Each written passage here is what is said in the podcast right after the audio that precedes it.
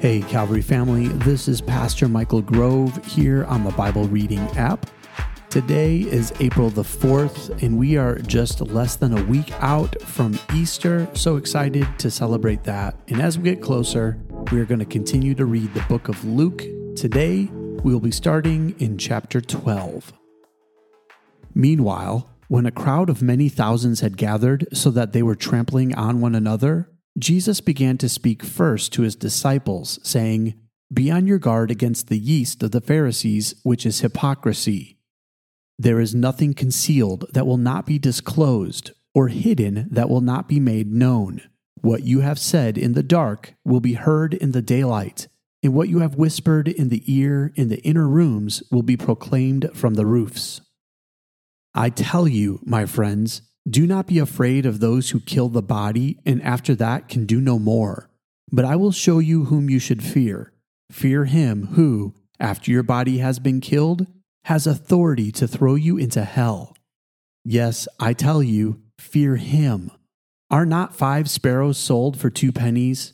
Yet not one of them is forgotten by God. Indeed, the very hairs of your head are all numbered.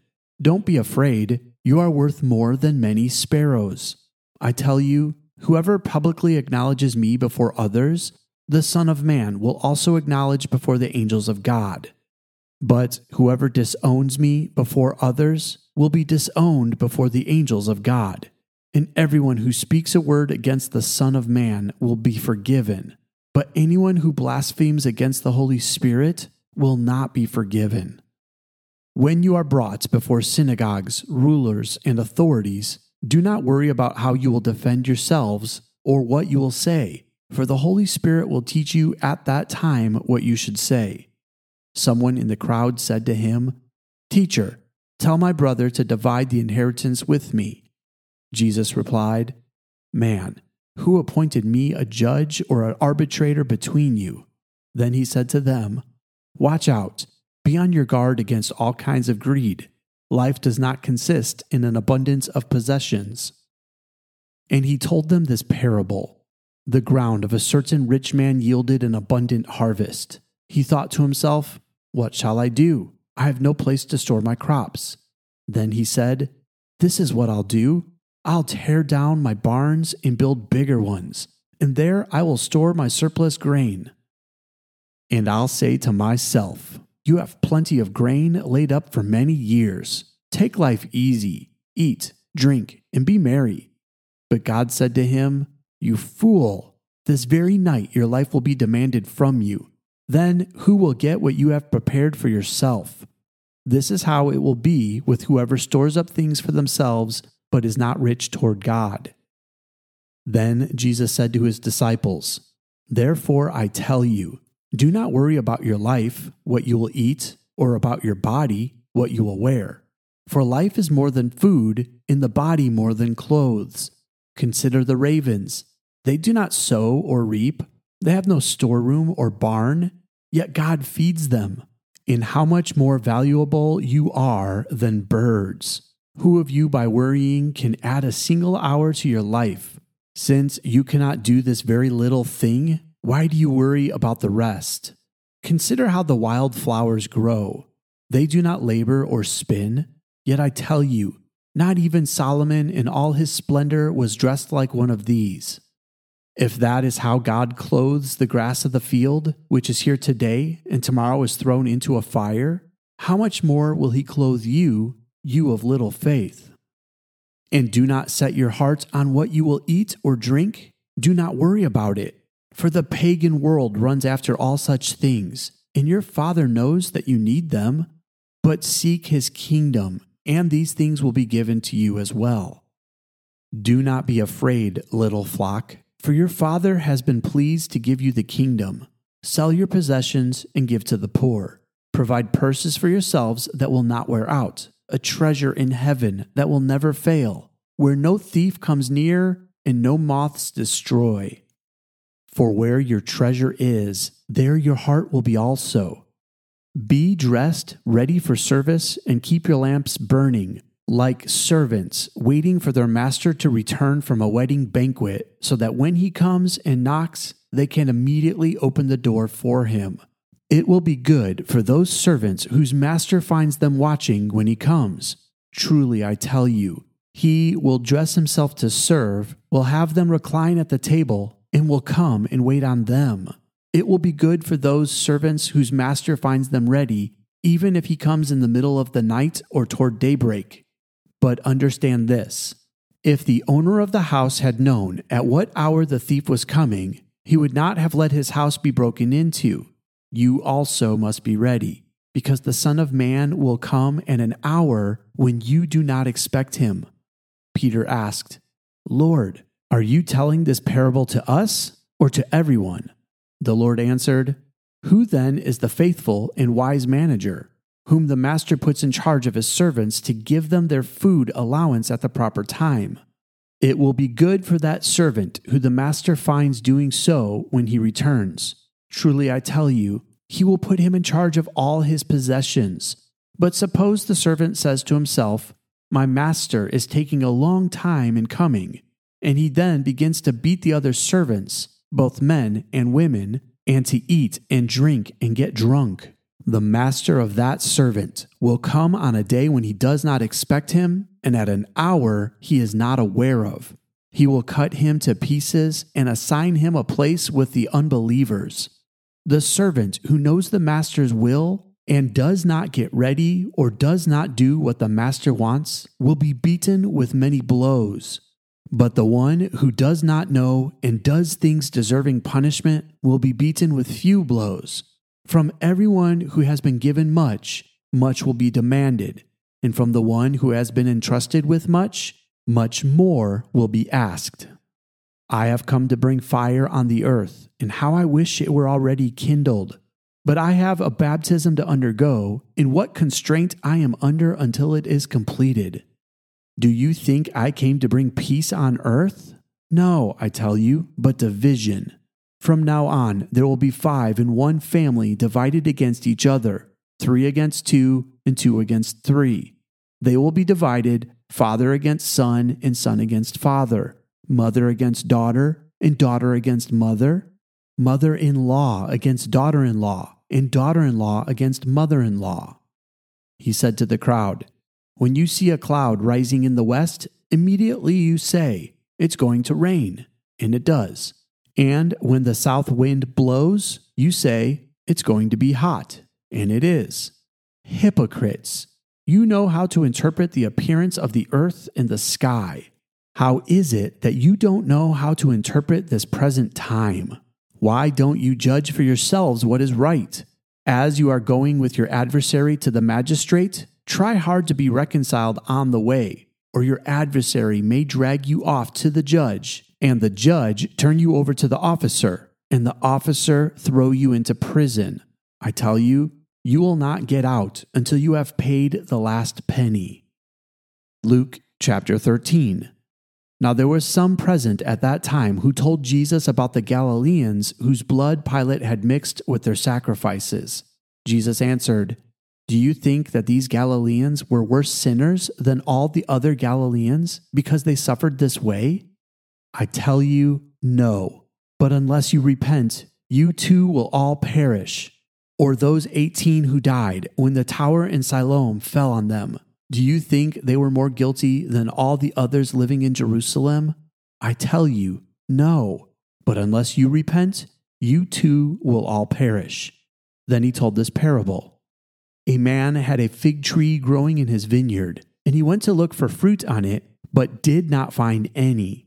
So he said to the man who took care of the vineyard, For three years now I've been coming to look for fruit on this fig tree, and haven't found any. Cut it down. Why should it use up the soil? Sir, the man replied, leave it alone for one more year, and I'll dig around it and fertilize it. If it bears fruit next year, fine. If not, then cut it down. On a Sabbath, Jesus was teaching in one of the synagogues, and a woman was there who had been crippled by a spirit for 18 years. She was bent over and could not straighten up at all. When Jesus saw her, he called her forward and said to her, Woman, you are set free from your infirmity. Then he put his hands on her, and immediately she straightened up and praised God. Indignant because Jesus had healed on the Sabbath, the synagogue leaders said to the people, There are six days for work, so come and be healed on those days, not on the Sabbath. The Lord answered him, You hypocrites! Doesn't each of you on the Sabbath untie your ox or donkey from the stall and lead it out to give it water? Then should not this woman, a daughter of Abraham, who Satan has kept bound for 18 long years, be set free on the Sabbath day from what bound her? When he said this, all his opponents were humiliated, but the people were delighted with all the wonderful things he was doing. Then Jesus said, What is the kingdom of God like? What shall I compare it to? It is like a mustard seed, which a man took and planted in his garden it grew and became a tree, and the birds perched in its branches. Again he asked, What shall I compare the kingdom of God to? It is like yeast that a woman took and mixed into about 60 pounds of flour until it worked all through the dough. Then Jesus went through the towns and villages, teaching as he made his way to Jerusalem. Someone asked him, Lord, are only a few people going to be saved? He said to them, Make every effort to enter through the narrow door, because many, I tell you, will try to enter and will not be able to. Once the owner of the house gets up and closes the door, you will stand outside knocking and pleading, Sir, open the door for us. But he will answer, I don't know you or where you come from. Then you will say, We ate and drank with you, and you taught in our streets. But he will reply, I don't know you or where you come from. Away from me, all you evil doers. There will be weeping there and gnashing of teeth when you see Abraham, Isaac, and Jacob and all the prophets in the kingdom of God, but you yourselves thrown out. People will come from east and west and north and south and will take their places at the feast in the kingdom of God. Indeed, there are those who are last who will be first and first who will be last. At that time, some Pharisees came to Jesus and said to him, Leave this place and go somewhere else. Herod wants to kill you. He replied, Go tell that fox, I will keep on driving out demons and healing people today and tomorrow, and on the third day I will reach my goal. In any case, I must press on today and tomorrow and the next day for surely no prophet can die outside Jerusalem. Jerusalem, Jerusalem, you who killed the prophets and stoned those who sent you, how often I have longed to gather your children together as a hen gathers her chicks under her wings, and you were not willing. Look, your house is left to you desolate. I tell you, you will not see me again until you say, Blessed is he who comes in the name of the Lord. This concludes our reading for today. Let me give you a quick thought before we end our time together. In Luke 13 8, we see the heart of God. The owner of the vineyard has seen the fig tree that bears no fruit and is willing to cut it down. But what does the man tending to the field say? He says in verse 8 of chapter 13, Sir, leave it alone for one more year, and I'll dig around it and fertilize it. If it bears fruit next year, fine. If not, then cut it down. See, what's happening here is this man is interceding for this tree. He wants to see fruit on it. And even though the man who owns the vineyard demands to see fruit of growth in life, the worker is willing to do more work to make sure that tree has a chance to produce fruit. You see, this is first what Jesus did for us. God saw us and saw our sin, and he could have easily cut us down and threw us into the fire. But Jesus interceded. He said, Let me do the work to make sure there's fruit able to be produced.